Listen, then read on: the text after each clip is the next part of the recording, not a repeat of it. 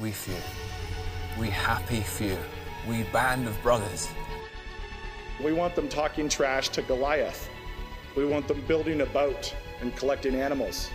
Everybody thinks they're crazy, and they are. I'm your huckleberry. I just want to say from the bottom of my heart, I'd like to take this chance to apologize to absolutely nobody. For he today that sheds his blood with me shall be my brother. Behold, the pale horse.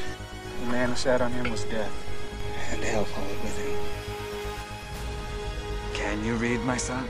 Well, that depends. Can you go for fighting the shade? Repent or perish. You know your places. God be with you all. All for all and one for one, then, I guess. Mountain Media. Hail to the King. Welcome back to another episode of Stone Mountain Media. Uh, I'm Dave, or am I? I'm here with Sean and Keith Darrell, the campus preacher. Uh, real quick, Keith, what do you think about Francis Schaeffer's epistemological project? um, uh, he's a he's a mixed bag. I I, I love Francis Schaeffer. Francis Schaeffer.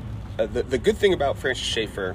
Um, it's been a while since I've read him, so I'm going to have a half baked answer. I wasn't ready to talk on Francis Schaeffer. That's right. Uh, so I, I would say this: he's borrowed a lot from he borrowed from Van Til and he borrowed from Gordon Clark, and I would say at points he's a bit more Clarkian in the sense that um, he's far more comfortable with like rational deductions. And so for, for Clark, his epistemology, we can only know those things that are rationally deduced from scripture.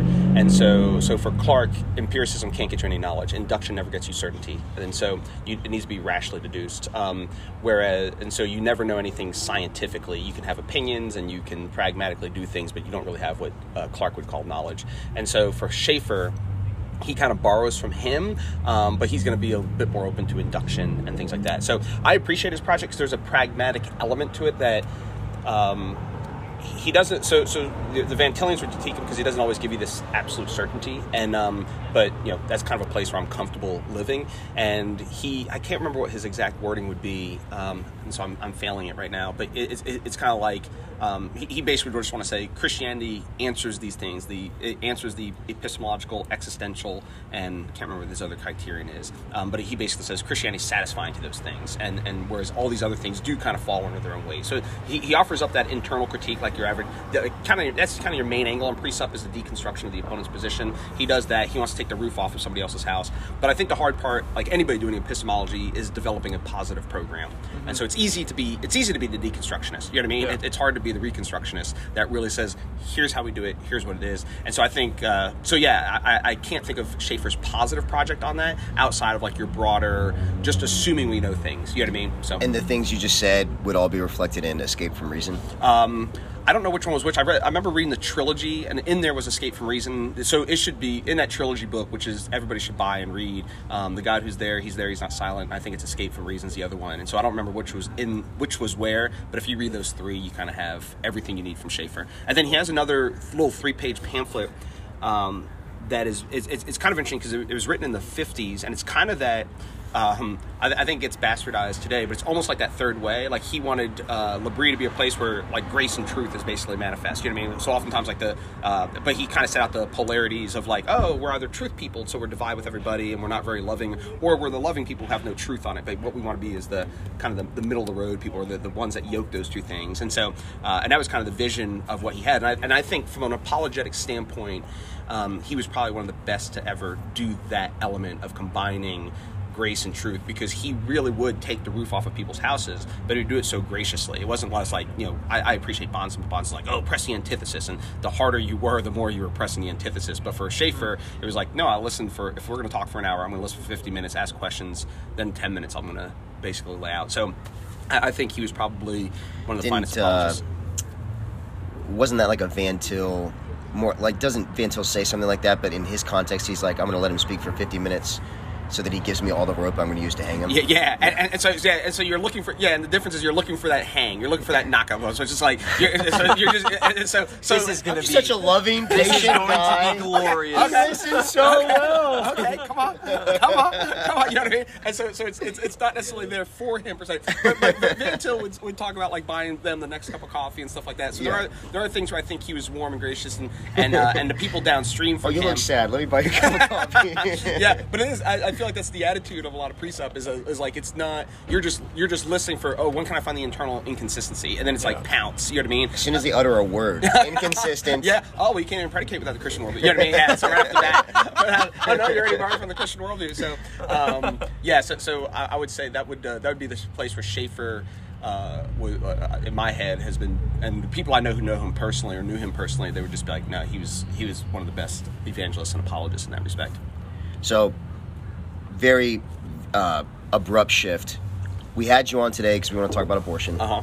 So, a lot of people are making a lot of money directly or indirectly through doing something about abortion, Mm-hmm. right? Yeah. Because even if you know, even if we're talking about abolitionists who are not directly getting money to start this or that charity, uh, they're making names for themselves through what they do through abortion.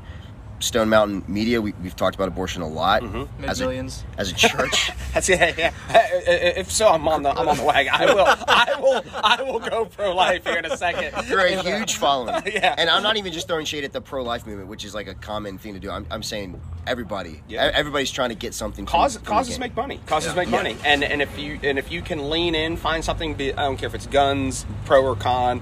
I don't, yeah, war, pro or con. Like you, there's there's always money to be made politically, Yeah. and people want to throw money at causes. Really, the only pure position is pacifism.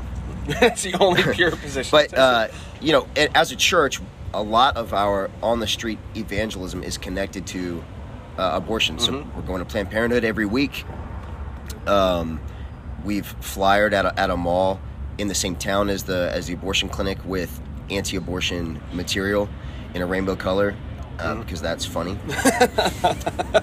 and so you were on Twitter Uh-huh. talking very briefly. You know, it's just in passing. You were reflecting on how you think maybe Christians have gotten it wrong with how we think about engaging the abortion issue. Wanted you to be able to just lay out your position and then have an opportunity to interact with it. Yeah, so uh, try to make a long story short, I got involved in the pro life movement in the mid 90s, and it was the beginning of it kind of dying out because uh, Bill Clinton got elected. Uh, so when I was in high school for like 90 to 93, um, the pro-life movement was huge. There's Operation Rescue and I think Operation Save America. I think were the two main ones. But Operation Rescue was run by a guy named Randall Terry, a guy I was good friends with in college. Um, was heavily involved, good friends with Randall Terry. Would go to like his discipleship school and was like literally there. I mean, they had pipes on their arms and they're linking themselves outside of abortion clinics so people can't enter. So they're surrounding buildings being linked together. The cops have to come in and saw the things off and stuff like that. And so it was a pretty radical uh, thing to like shut down the abortion. So I started going with them. But Bill Clinton passed a thing called the FACE. Um, I just remember it being called FACE. I don't remember all the details, but I don't think you're allowed within 100 yards of an abortion clinic. So basically, the minute you're within 100 yards of an abortion clinic. Um, I think that's what it was. Like it was basically like the police can kind of stop it, and so it was kind of it's kind of just put put to death the pro life movement because instead of like linking themselves up and all that sort of stuff, it started to die out. So anyway, I'm going to these uh, abortion clinics in Dayton, Ohio. I went to school in Oxford, Ohio, was about 30, 40 minutes from Dayton, and um, as we go, you're you know here we are, you know. I guess we were 100 yards away. We were in an alley, and so I felt like we were closer than 100 yards. So I don't. I, maybe I'm getting some of the details wrong, but anyway, I just remember kind of being look at the building, people going in there, and like you know us trying to like persuade them not to do it. And I remember just thinking like they're killing people in there. I was like, and I remember so there and there was a group of us, and I, after after a few weeks, it's kind of like. Why don't we come back here and blow the place up? And they're like, "Ah, oh, you're not coming back anymore." they're like, "Yeah, you're not, you're not welcome to join us anymore." Uh-huh. It's like, "Oh, you guys aren't." I mean, it's Hitler's ovens. You know I mean? So in my head, my rhetoric was, "Oh, this is Hitler's ovens. These are people being killed. If my neighbor was killing people, what would I do? I would take action." And um, and here we are though saying that we're, we're losing 1.2 million people, babies a year, and we're not willing to take action. Do we really believe that these babies are being murdered, or is it just kind of like political rhetoric that kind of like keeps a hot button issue. Uh, we're able to like lobby for candidates, and and I do think there are people who just bastardize it to full tilt, use it for like, no, I, did, I it's kind of like Jesse Jackson needs racism. You know what I mean? His business, if it goes away, he's like, ah, shit. Like, I mean, that's my product. You know what I mean? It's kind of, kind of like the blacksmith when the when the horse and buggy went out. He's like, come on, Henry Ford. You know what I mean? So so I, I- I think like people like Jesse Jackson, they need racism. It's it's their livelihood and it's big money. You know what I mean? So that was that was kind of a little bit my background, and then so I, I started to pull out of the pro life movement around that point because it was kind of like I was kind of like ah, it's either we lean in or or we need to reassess like how we're addressing uh, this issue. And so and then and there was probably and this is where like I, I think that where it started to diverge a bit was sometime around uh, there were two things. I was preaching in the early 2000s and uh, my rhetoric on campus so i started open air preaching in 2000 i'm preaching at the university of missouri. And at that time there must have been a couple uh, abortion killings. Like they killed the abortion doctor um, in the late 90s and there may have been one in the early 2000s and i remember because i remember being on campus and the students asking me about do, you, do i think it's all right to kill an abortion doctor and uh, it was the first time i said something like this but i remember my response being like uh, you know what? I'm pro-choice on that issue. I wouldn't do it personally but i don't like to tell anyone else what to do because that was all the abortion rhetoric. They'd be like oh i would never have an abortion but i don't like to tell anyone else what to do sort of thing. So i was just like oh, i'm pro-choice on the issue you know what I, mean? I wouldn't do it personally but i like to tell and they're all like losing their minds. I was like that's kind of funny. And uh, and so so when and that issue never comes up anymore. But then uh, over time, um, I, I, it kind of came to this realization, and the, the I, may have told you this story before, but I was actually at, uh, preaching in Southern California. I think it was UCSD, uh, University of California at San Diego, and um, there were these. Uh, there was a pro-life group that had like their abortion banner and sign like 100 yards away. We're preaching, and so they have their banners up with aborted babies, and across from them were a bunch of uh, women, and some of them were topless with "My body, my choice" and all that sort of stuff. And they come down and they start protesting us. You while telling me all I have to do is go to a campus with an abortion sign? and you might, you might, Yeah, topless women will surround me? Yeah, you might get surrounded by topless women. Yeah. That sounds terrible.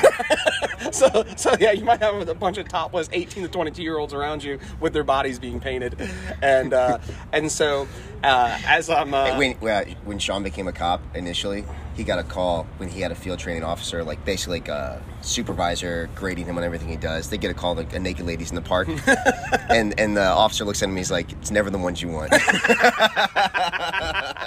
yeah, yeah. Do I have to touch her? I can imagine. Yeah. Put the gloves on? Yeah, yeah. Uh, so it's uh, yeah, I can imagine. And I remember, so they came down and started protesting us, and I um, one of them said to. Uh, we kept bringing up abortion, and I, I it truly was my answer. It's like, look, I'm not out here to talk about abortion. Like, I'm uh, if you're not worshiping the God of life, um, you're gonna you're gonna kill your children. I like I, I think the, the the- the primary issue out here today is worship, and if you're not worshiping God, the fruit of that is death. And so, kind of like this whole like Eve was to be the mother of all living, and now she's murdering her babies. You know what I mean? So it's a total inversion of creation, and and um, and it's satanic. And I think it's uh, Peter Kreeft. Uh, he talked about how abortion is the antichrist of uh, the redemption of Christ, because Christ lays down his life, says, "This is my body, which is broken for you," and the abortionist says, "This is my body. I'll do with it what I want." So it's kind of an antichrist thing. So I think it's satanic. I think it's wicked.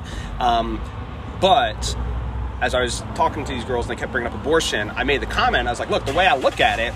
I was like, I don't spend much time on abortion because the way I look at it, if your children are going to turn out like you, just go ahead and kill them now. Just go ahead and kill them now. And they're like, what? You, you, you effing Nazi? I said, you're the one killing your kids. And and they're just like, fortunately, most people there laughed. They understood the rhetoric of Yeah, like yeah. leaning in, just be like, no, go absolutely just kill them. It's, it's good. It's for the. I like Dave Chappelle. I like Dave Chappelle. and so I was just like, just just go for it. Just just absolutely do it. And um, so as I, I began to think about it more, um, you know, I am. I, I think it's murder. I think it's bad. But as I looked at even like at Israel in the Old Testament, I kind of drew the conclusion that Israel ought not to be offering up chi- child sacrifices, but they're not running after the Moloch worshippers and being like, please don't offer up your children to Moloch. Uh, now in Israel, they were not to do it. Um, but They were running him out of town. uh, yeah, and, and they should have, and Israel should have, yeah. And so in the context of Israel, but they were not going over to, uh, you know, wherever the Molochites would have been and be like, hey, Molochites, uh, you know, here's why we're pro-life. You know what I mean? We share, uh, uh, you know, human rights sort of thing. Sure. Um, and so, uh, so from from where I began to sit, I think we spent a lot of time on this issue that I don't think has we've made much headway um, from you know when I was involved 25 years ago until now. I don't think anything's changed. I think it's uh, I don't think it's really on anybody's radar much. You know what I mean? Like uh, in the 90s, it was huge. Like it was just on the radar all the time. I, I feel like you have some people here, and much of it I see is kind of like internal fighting. It's AHA people going after church people saying, "Oh, you're not doing enough" or whatever it is. And I don't know how much success is really being made on the ground because it is. It's way off my radar at this point. But so my, my basic position became like kind of pacifistic on it. Like it, it, it's a small blessing to the world that we have 60 million or whatever the exact number is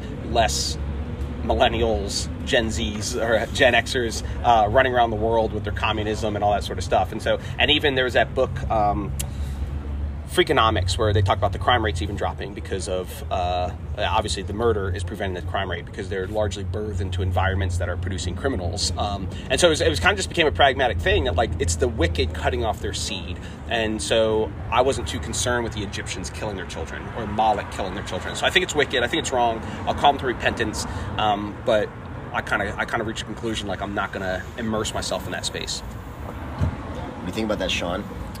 Uh, it seems like an interesting moral judgment in terms of like kind of not our call to make in terms of where I'd want to, you know, if you saw someone getting murdered on the street, for example, you're not going to be wondering too much about that person's moral character in Mhm. terms of your willingness to step in to see justice Mhm. for that individual. Yeah. So that'd be that'd be a first a first thought. Recognizing there's there's biblical precedent for uh, rejoicing at the death of the wicked. Um, Psalm 137 is pretty clear about that. Uh, but I think having it in the land uh, is a curse upon the land, and I don't Mhm. want a curse upon our land. Mhm. Uh, it's a symptom, right? Like you said, it's fundamentally it's a worship problem. So we have it. Not a lot is necessarily solved by legislation um, because there's still going to be that same worship problem. So if I think if it's only legislation that's a problem, um, which is one of the reasons I want to preach the gospel out there. But I think there could be pragmatic.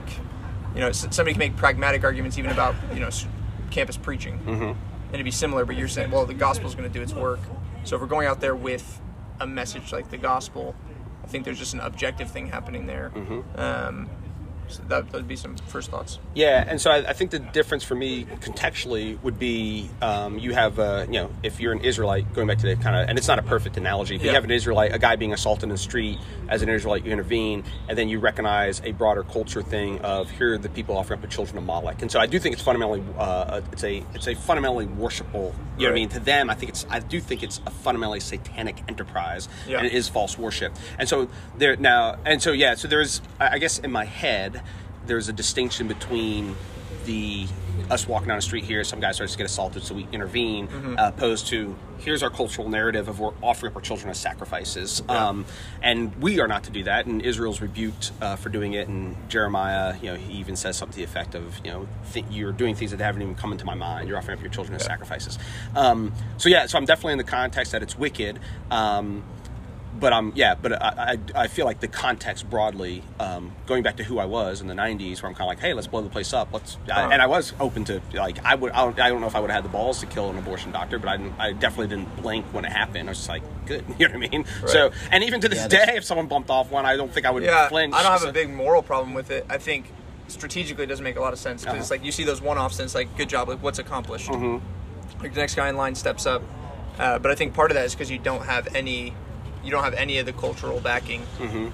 It's, it's all on the other side. So it's Mhm. like there's these one-offs that really If we accomplish were all nothing. doing it, it would do something. Well, I was gonna- yeah, I was gonna say, if, if, if it happened to ten of them, they'd, they'd start to quite. You know what I mean? Right. Like, like if, if you had like a little lot of jihadis that are willing Right. to be like, all right, I'm, you know, it's the three of us be like, hey, let's go do it, and you know, we get eight of them in a day while we run away. Like, I think it would make everybody pause. You know what I mean? Right. Uh, but so yeah, and so it's because yeah, so it kind of became a combination of strategy and also the pragmatic, and obviously it's a utilitarian ethic. As a Christian, I'm not totally signing off on utilitarianism, Uh-huh. um, but it is one of those things that as I look at our culture. Um, but yeah, uh, like maybe it was just hardened. Maybe it was just one of those things where I became hardened. But it was like, yeah, I was just kind of reached the point where I'm like, maybe it's a blessing that that there, we, we have you know whatever I don't know the number anymore, 50 million less less of these people that are just broadly like you look at the chaos that is culturally coming down the pike. Uh, it's like maybe it's a blessing we have 60 million less. So So I think uh, in one way, uh, I'm I'm apt to agree with the blessing line of thinking, right? Because they're disempowering themselves, even as they own the institutions. Uh, we still own the bedroom, and it's probably the one thing that, at the present, keeps us in the game. I mean, we've we've lost, apart from this one element, mm-hmm. and so what happens with that? Nothing in the in a five year plan. So if they can if they can consummate the revolution in five years, ten years, okay, we're out of luck. If they don't get it done in the next thirty years, all right, maybe that's interesting. And and part of that is because they kill themselves. Mm-hmm.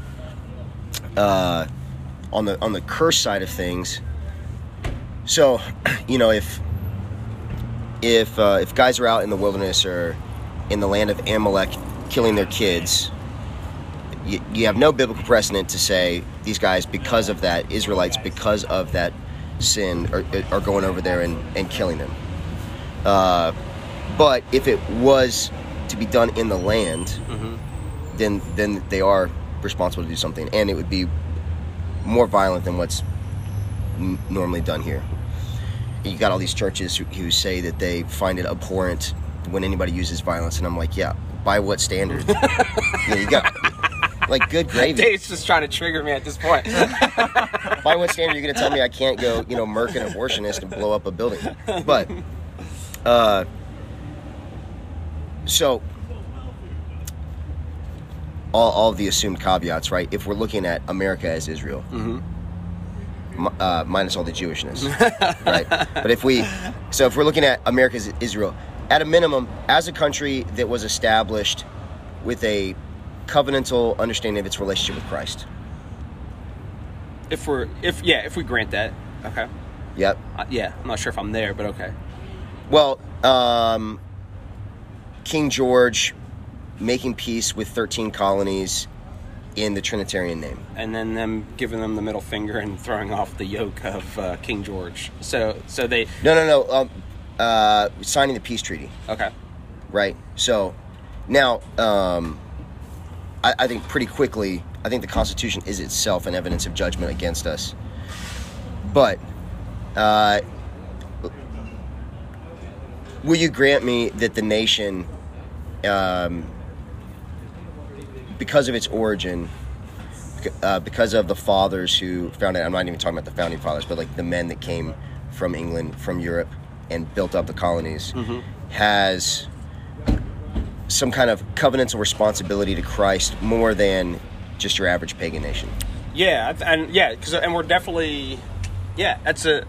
I think we do. I mean, we got Bibles everywhere. You know, we, we got Yeah. churches everywhere. Liter- like literally corner to corner.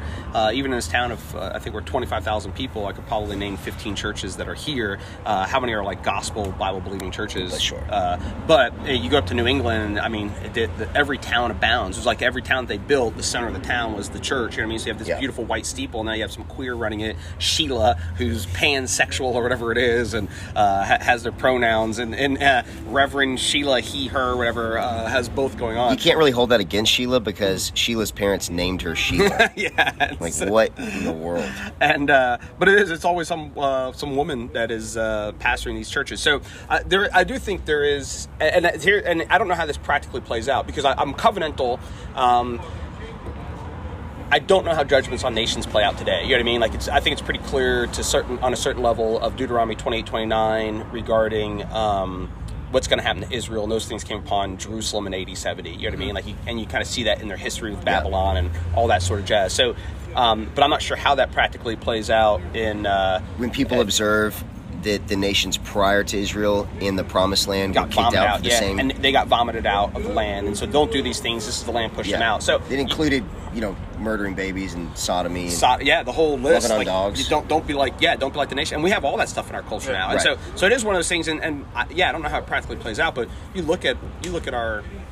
I mean, we're being. I mean, like, and this is going to sound overly racial, but white people are being vomited out of the land. You know what I mean? Yeah. Like it really is. Like like those people who showed up originally, or We're like kind of an overly racial podcast, so it's, it's okay. okay. Yeah. Yeah. the uh, but yeah, I, I, I think the demographic shift plays a role in that. I think the demographic shift in Europe plays a role in that. Um, and that I mean, 9/11 kind of being a watershed moment of like here you have this foreign god coming in and just and then next thing you know they well, get unless it was the CIA, then it was just us. yeah, this is a, yeah, there was just us doing it for the CIA. It could have been the CIA. Uh, taking the normal narrative, um, I'll say that yeah, you have a foreign god, Allah, coming in and you know destroying, taking a shot at the economic system and all that, and and then what happens over the next 15 years was complete chaos has ensued. You like everything's been turned on its head, and we have the total deconstruction of creation. Kind of like I mentioned, like Eve is to be the mother of all living, and now she's murdering her children. Now we got gay marriage um, opposed to like uh, you know a normal marriage. We, we have we have the overturn of. Um, uh, you know, no fault divorce. Straights don't want to get married. Um, gays want to get married. Uh, you know, men don't want to work, women don't want to be in the home. You know what I mean? Everything, the whole creation narrative has been overturned. Women want to be strong and independent, opposed to the helpmate of their husband. So, so the whole creation uh, in our culture has been completely turned on its head. And so, I think we deserve to be vomited out. Yeah. Um, I, I think we we deserve to be judged. Uh, but at the same time, I love the land, I love the people, uh, and so I don't want to be. Uh, And so, with those things held together, would you say it's reasonable, reasonable to conclude that what we're experiencing right now is divine judgment? That uh, we we can both own the fact that we deserve it. In owning the fact that we deserve it, ask God for mercy, and then do all that we can do, however far that extends, to press against those things that most require judgment, including. Um, so, uh, if that guy, you know, the other day a guy told me exactly the size of his child that he killed, you know, and if there weren't cameras around, you know what I mean? Like he definitely wasn't a black belt in jujitsu. You know what I'm saying? You'll be surprised. Some of these guys will shock you. Yeah, not this guy. Not this guy. Maybe like cooking meth in a trailer or Next something. thing you know, you're tapping. Well, not not in Idaho, dude. yeah, exactly. I'm I'm more than willing you be dirty. Anyway, this guy's telling me how, how big his uh, baby is that he kills, and, and I don't care if the Lord cuts off his seed. Mhm. Right? I hate that guy. Mhm. Right? But uh, to the degree to which I am part of, you know, the people. So it, it's not about him specifically, not him personally, Mhm. just the people that I, that I belong to. Here's this thing being done that is going to bring judgment on me and my children and their children. Uh, it doesn't it make sense to very proactively go against that uh, out of love of the nation, and then with that understanding that yes, we've apostatized, but the answer to apostasy is repentance in the areas in which we've apostatized. Yeah, and I think yeah, and I think that's the, the difficulty on it in my mind playing out of yeah, how do we go about addressing this? You know what I mean? Because Yeah. I think we agree that like you know I would love for it to be eradicated from the land tomorrow. You know what I mean? Um, but here we are. Where That's not what the title of this podcast is going to be. Keith Darrell Camps Preacher hates babies, once wants them dead. um, but I would like, yeah. So, so I'd like to see it eradicated. Um, but yeah, when you look at the, I, I feel like the broader pro-life movement was. I'm speaking. I'm painting with a very broad brush. Um, in my 25 years from first doing anything involved with the pro-life movement until now, I think it's been radically unsuccessful. It just had like so. It's, it's one of those things that at the at the very least, stepping back and being like strategically. How many millions of dollars? And it does, it, like you said, it, it's a big money thing. Yeah. Um, how many millions of dollars have gone into pro-life movement? How many? How many? You know, billions probably at this point of dollars have been pumped into this thing.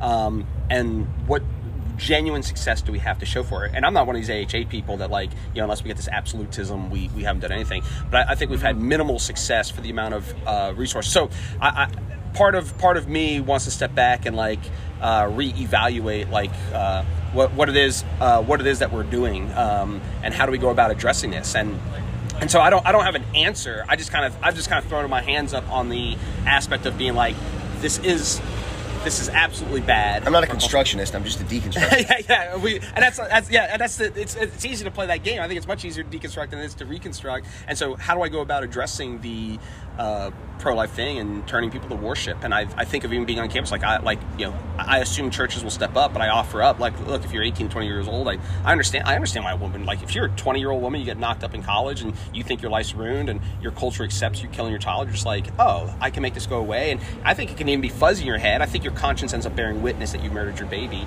But I think it can even be fuzzy in your head uh, amidst the stress and duress and all. And like people are like, no, go ahead and do it. And and so Women are emotional beings. They don't think that clearly. yeah, women don't think clearly at all. I think that's I think that's what we learned in the fall. I think that's I think that's what I think that's a, a proper exegesis of the text is women don't think. Of it. And so what we want, but what we want to do. Uh, so anyway.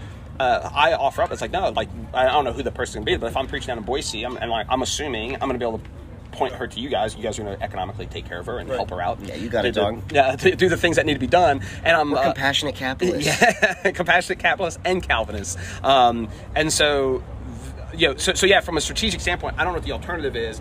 I just think all this pining over that issue has not achieved anything in a quarter of a century that I've looked at it, uh, or achieved very minimal. So we're uh, without requiring a lot of money because a, a lot of good work doesn't require a lot of money. Uh, we're addressing some of the legislative side of things locally. I- In our town, there is no clinic. It's a growing area, and it would just kind of make sense that if Planned Parenthood does build in the area, they'd build in our town. So we're trying to get ahead of that, and and honestly, for me, really just give a big middle finger to Planned Parenthood is, is my main goal with that. right? It's easier to give a middle finger when there's not already a Planned Parenthood in town. Mhm. But then, apart from that, the bread and butter is going out on the kill day with signs calling out. If I'm looking at that as being in the same category as street preaching or, um, you know, street evangelism, campus preaching, do you think that's a fair categorization, or am I miscategorizing? No, I, th- I think it's fair. I, th- I totally think it's fair to go and do that sort of stuff. I, and I, I guess even part of my reactionary element, is, and you know, my nature is to be contrarian. So when I bump into adamant pro-life people, I'm kind of, I kind of want to poke their move. You know what I mean? And I, I'm, al- and I will also say this. So, so there's a couple things that drive me, and this is part of why I do the rhetoric that I do or whatever. Is when when I see someone. So this is a little bit tangential, but I get a phone call from a guy the other day who thinks like the issue in the American church that would change abortion, everything is if we just stopped allowing remarriage. Like that's that's the like the church has utterly failed because we've allowed remarriage, and and if we just stop that, then everything gets fixed magically. You know what I mean? It's just like everything is downstream from that one issue. And the minute the church allows one person to be remarried, we're committing adultery. And so and so there's oftentimes like I feel like there's oftentimes pro life people like anytime, and I'm also suspicious even like this guy call me like you're so into this one it- what's really driving you and so it's like years ago when ted haggard you know who he is down in he was a president of the national evangelical association and there's this movie called I don't Jesus- even know what that is. Oh, basically, a bunch of evangelicals are part of it. It's, it's very, it's almost like gospel coalition, but for national Oh, association. It's uh, along those lines, but for very broad evangelical churches. But anyway, Ted Haggard was the president, and he was a guy opposing gay marriage down in uh, Colorado. Oh, no. He and came out as gay. Uh, okay, and so, but here's the thing. So I'm watching this movie called Jesus Camp, which was this expose they thought of like these. It was almost like they presented people in Middle America as like the American Taliban. They want to make America theo- theocracy, and yeah, George dude. Bush was going to be the guy who was going to bring about. So I'm watching this New thing in New York Order. City watch this thing in New York City where they're just like, and like they're chomping at the bit, like, oh my goodness, the American Taliban is here and George Bush is their messiah. And so they hated Bush, all these sorts of things. But anyway, we're, I'm watching this movie as part of the Tribeca Film Festival, and Ted Haggard, they do an interview with him, and he's preaching, he's doing all this stuff, and he looks at the camera and goes, I know what you did last night. I'm going to tell your wife or something like that. And my girlfriend, this girl I was dating at the time, we left, and I was like, we're like, he's guilty. Like, what sin is he committing? Like, that's a guilty man's conscience. And then, like, six months later, he came out as getting these gay rub downs. You know what I mean? So he's taking meth, getting gay rub downs while he's opposing gay marriage. My muscles are sore.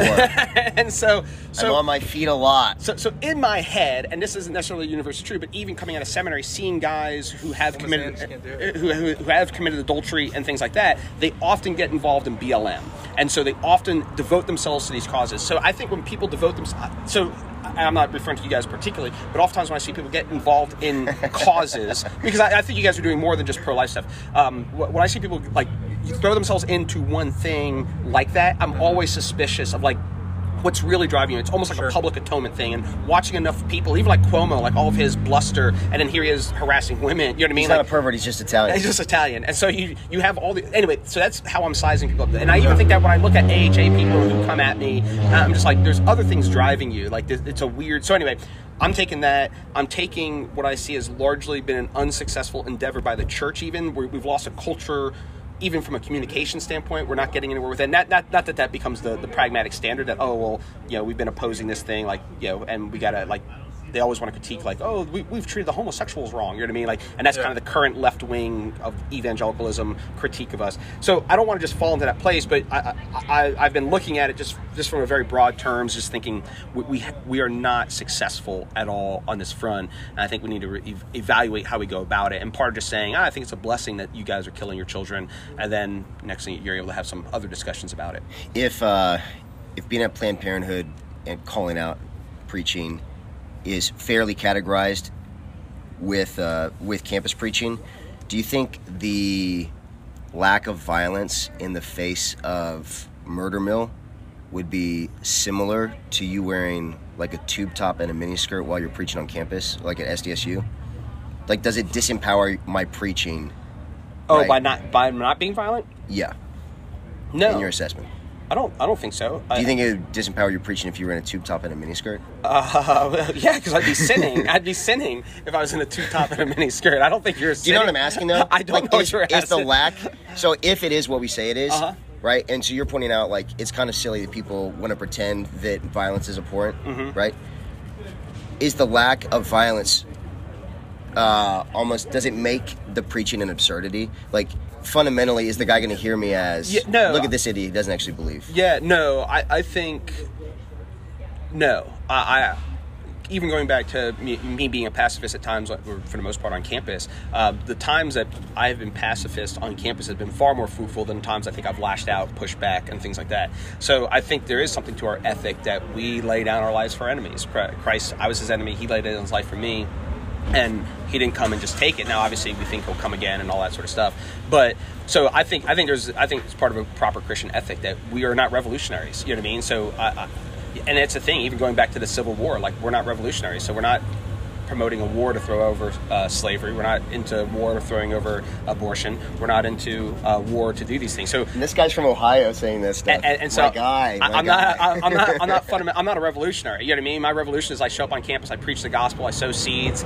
I might I get love attacked- revolution. I, I might, yeah, and we do, and then I think the natural man loves it, and we think that, and we think things if we can just fix the system. That's why everything's systemic. We need to overthrow the system, and we always think that if we can just get there, but that just replaces it with a new oppressive system because the the, the, the, the remedy is, is obviously the Messiah and His kingdom, and, and I'm all for uh, uh, addressing systems, um, but revolutionaries can't do that. Um, uh, the gospel can, and we get there in the simplicity of sowing seeds, and over time, wheats and tares growing up together.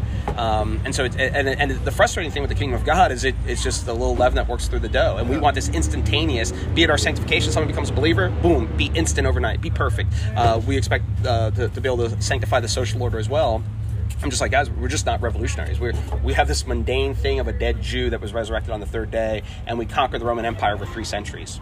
Like, that's what it took of a bunch of people laying down their lives and being beaten and everything else. And so that's how I think we conquer America. I think we will conquer it. I think we should conquer it, uh, but we do it by washing Judas's feet um, and, you know, doing doing those sorts of things. And so I'm all and for you not being disemboweling him. and then, yeah, well, he did that. To, he did that to himself, and so Christ was pierced, and he gets disemboweled. So they're, they're both pierced, and yeah, he was, and he was a he was the Antichrist. Going back to even like the abortion thing with uh, the Peter Kreeft quote, the abortion is kind of a, a Antichrist. Uh, alternative you know this is my body this is my body i'll do with it what i want this is my body which is broken for you. And that's what christianity does. We break our body for our enemies. Um, they break their bodies for their own selfish ambition. But judas was hung upon a tree jesus was hung upon a tree. They're both hung upon a tree. You know he was a satanic incarnation and he's hung upon a tree. He gets cursed. Jesus hung upon a tree. He's cursed. But his cursing became a blessing. Judas is just an eternal curse. So so that, that's yeah. So we're not revolutionaries. If, yeah, if you listen to anything, like yeah, then go out, look after the orphan and the widow. I think our best bet is that element of like invite in pregnant women, invite in abused women, uh, look after the orphan and the widowed. Uh, my buddy Sean down in Meridian, he just the neighbor lady was a meth head, all this sort of stuff. He just took in two two of their children, and they end up uh, over about a year uh, adopted them, and and it's a struggle because the kid was like you know has fetal uh, alcohol, and he's just kind of a mess of a kid, and trying to help him, and there's a huge cost in doing that. And I don't. That's the thing. I, I don't know if I have the patience to be like, oh man, I have to radically adjust my life to take in this this kid who's eight years old, who's just kind of messed up, and he's gonna be messed up for a while, and are yeah, and and it, and it is I think physical and biological. Like the alcohol has messed them up, Oh, and yeah. and so you, you and so anyway, you, there's a huge cost, and and I think even that's even some of the pro life stuff. I th- even me campus preaching sometimes like there's a certain level like people are like oh wow so radical blah blah blah. I was like in some ways it's easy. Like even if I got beat, you're just like all right, so I got beat. Like what's the big deal? Like in a sense it's no big deal, but like how do we invite people in and like build on that? It's it, like it's kind of like easy to show up. I preach, get a crowd, you interact, blah blah. People think it's great. It's kind of like a hype thing. Um, but at the end of the day, like we, how do you have a how do you grow people in the faith that it's bearing fruit 10, 15 years down the road? And I just think that you know the, the pro life stuff doesn't. In general, I've not seen that fruit coming from it. I think we'd be better off allocating our resources into our local community, like you guys are doing. What can we do here in Nampa?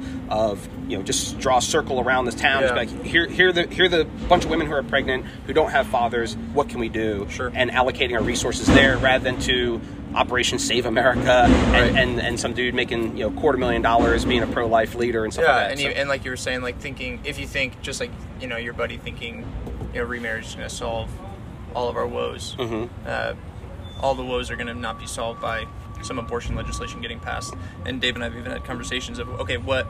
Let's say we get this passed. What's the what's the next hill? This is not it. Mhm. It's a symptom, uh, which is why we want to always couple it with preaching the gospel because Mhm. that's what's actually going to be changing the worship that's happening in our community and not just uh, thinking we're going to check this box and everything's going to be hunky dory. hmm Yeah, because all the all the things are going on now, like Romans one, it lays out uh, for though they knew God, they neither glorified God nor gave thanks. And so, so Yeah. something as simple as like we just like what's the chaos from? We don't give thanks. You know what I mean? And I think of how unthankful I am to the Lord so often because you know whatever I think my life ought to be, and Yep. you know I'm a bougie white kid. You know, or I guess adult now, but uh, I grew up a bougie white kid, and here I am, like live a pretty comfortable lifestyle, and I can still grumble against the Lord. You know what I mean? And, and so, and all this stuff is really just you know we know God, we do not honor him as God, nor do we give thanks. And, and that's the key thing that needs to be, yeah, just kind of re- reassessed and Yeah. repushed. And, and what's the remedy to a fighting abortion? Are we thankful people? And and, I, and that's the, simplicity, simplicity. Oftentimes, we want we want something bigger. Um, like if I just preached more, if I just preached harder, if I just blah, blah, blah, opposed to like, oh, if I was just thankful to the Lord more, Yeah. uh, if I was just more generous, uh, that like in those basic sort of ways. So I, I think, uh, yeah, if there, if people are listening to this, I, I push in that direction of what do we do? Like, yeah, just grab your here we are in Lake Tahoe County in Idaho draw a circle or line the perimeter and see you know where the trailer parks where are the people that need help who the people are getting abortions and then from there can we practically help them and even make them more without excuse? Because like I, I feel like I get it. if you're a poor person you're like I can't have another kid. You know what I mean? Like just can't do it. Um, all right we're gonna take that off so you have no excuse and you're actually bring greater judgment upon yourself if you do this.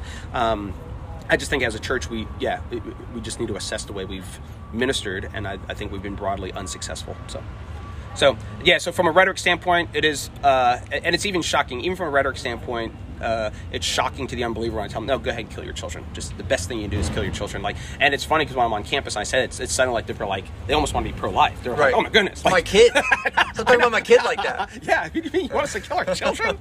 then they're suddenly children too. Yeah, you know what I mean? And and they'll bring it up for the next two or three days on there. Yesterday he said we should kill our children. You know, and uh, and so uh, and I think even just that shock is kind of like, oh wow, he just leaned into our position. We want to be able to kill our children. He just leaned into it. Told us that, yo, 100 percent do it, do it, Yeah. please.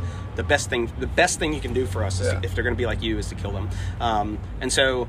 Yeah, those, those are the sorts of things I'd want us to you know, begin to think through. And you know, I'm a street preacher. I, I, I, have no organizational skills. I, I've, I probably should take more responsibility, but I've always punted on organizing people. Like, yeah, I show up on campus, I preach. People are like, hey, can you blah blah? It's like, here, just go read a book, go hang with those people. Like, and I've traditionally punted on it. And it's probably a bad idea. Maybe I should try to organize more and get people to even here as I'm in Moscow more is to get people to do those things because we have. I mean.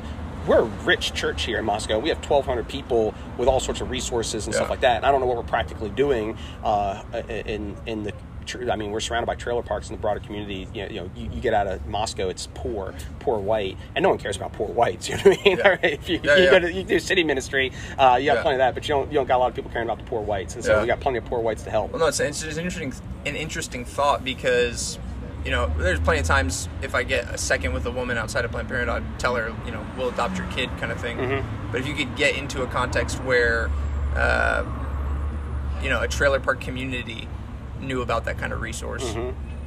Could be could be helpful because you're basically just hoping in that split second they decide to make like this life altering decision Mhm. Yeah. of of taking you up on that Mhm. rather than you know yeah something that might be uh, give them more a little more time to chew on it. So Yeah. it's an interesting idea. and I don't know tons, you know, again, I'm spending tons of time with, but the people I've spoken with who do abortion stuff, that there is oftentimes like the, the people who I talk to, that it is like a wrestling going in. You know what I mean? Like Uh-huh. you, you have your Yeah, women yeah. who just want to murder and they boast the number they have, but for a lot of women, it is a wrestle going in. It's not just like, oh yeah, you know what I mean? Like I, I get a parking ticket out here, I'm like, rip, rip, I throw it up. You know what I mean? It's not like they're it's not like they're doing that when they go get an abortion. They they're like, oh, they, they wrestle with it. Then from there, they have all they do. They, their conscience bears witness on the backside, and because even I was preach up in Vermont uh, two years ago, and it was just foolish on my part because I'm arguing with this woman about abortion. And the reality was she had an abortion, so everything she's interacting with Miss is she she knows what she did was wrong, and she has to justify herself. And I didn't preach the gospel with her. I'm debating abortion with her, and what she needed was look. God loves you. There's grace Yeah. for you. There's mercy for you. Yeah. She did not need an argument on abortion. I spent. It took me about an hour of interacting with her before I realized, like,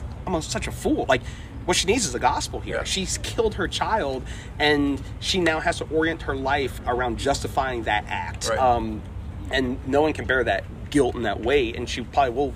You know, who knows how her life will turn out, but I can't imagine it turn out well because she, at a 19, well, say she was 19, 20 years old, she, you could just see the guilt on Yeah. everything she was interacting with me with. And so, um, but the gospel can free her that, yeah, even though you killed your children, child, there's still freedom. And so, anyway, even like that sort of thing, as we interact with abortion, um, understanding even something like that like when you're like i wish uh, my eyes would have been open earlier in discussions to be like what she needs is genuine grace and gospel that's Yeah. what this woman needs who has murdered her baby and she knows it and i'm debating abortion with her it's just like it's like and i feel like i was doing the right thing i wasn't doing anything wrong you know what i mean it was just it was just Right. what lacked wisdom to be like oh what what she needs is this you know what i mean Right, Uh, she, she could do the other one all day. Mhm. She's, she's gonna. She's already smoothed over her conscience. She's got her rhetoric. She's gonna stick to it. Yeah, and, and she's gonna and that suppressing of truth. She knows that if, if this thing comes up, I'm done. You know what I mean? So she's sitting there. Whereas I, I do think that what's the best way to bring this up is, um, you know, yeah, letting her know that Christ loves her. I do think in, in in those sorts of contexts, that yeah, the grace of God, the kindness of God,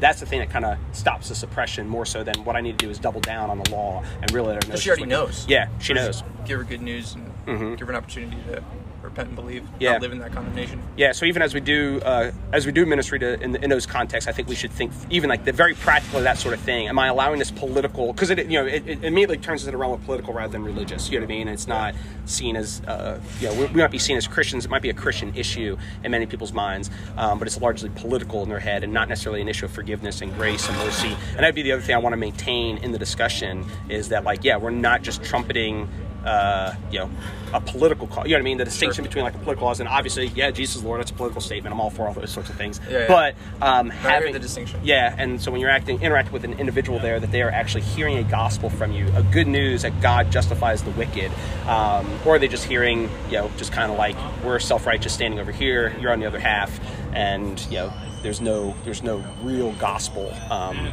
being manifest. So yeah. Anything to close? Keith, thanks for joining us this yeah, you morning. bet. See Any other questions, town. comments, demands, reviews, exhortations before we finish? All of them. All right, we'll go to campuspreacher.com. It's a ghetto website. Uh, if you, uh, you know, it's, I've been I've been doing a podcast for a couple years. I've been telling everybody Keith at Campus Preacher. Apparently, that email does not work. So if you've tried emailing me Keith at Campus Preacher, I haven't gotten it. So Keith Darrell at Gmail. Uh, will work. So if you want to contact me, feel free to contact me, Keith Darrell, D A R R E L L, at gmail.com. Uh, I've been mispronouncing your last name this entire time. You Durrell. Durrell. Durrell. Durrell. Durrell. Yeah, you're from the South. It's, Yeah. uh, I I understood it, yeah. Yeah. Anyway, until next time, go with God.